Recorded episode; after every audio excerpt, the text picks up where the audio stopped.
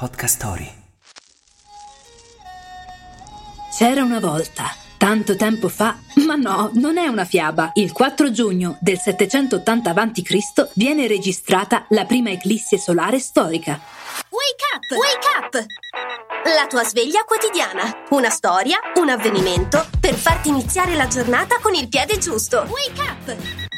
Non che non ce ne fossero state prima di eclissi, ma furono gli astronomi cinesi di quasi 3000 anni fa i primi a prendere nota dell'evento in modo scientifico. Di quei tempi, in Grecia si dava inizio alle Olimpiadi, in Egitto regnava la ventiduesima dinastia di faraoni e in Cina invece qualcuno notò che faceva buio in pieno giorno. Ma a dire la verità, non furono loro i primi a notare e ad annotare un'eclisse. I testi più antichi risalgono addirittura al 1375 a.C., ma non ditelo agli astronomi cinesi.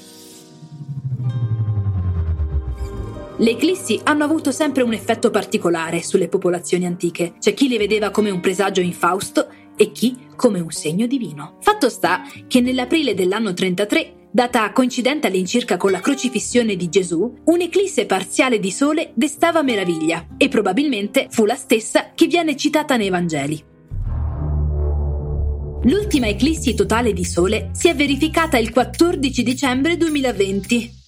La frase del giorno. È durante l'eclissi che il sole e la luna possono stare insieme. Non sapremo mai le parole che si sono sussurrate l'un l'altra. Sergio Bambaren. Il consiglio del giorno.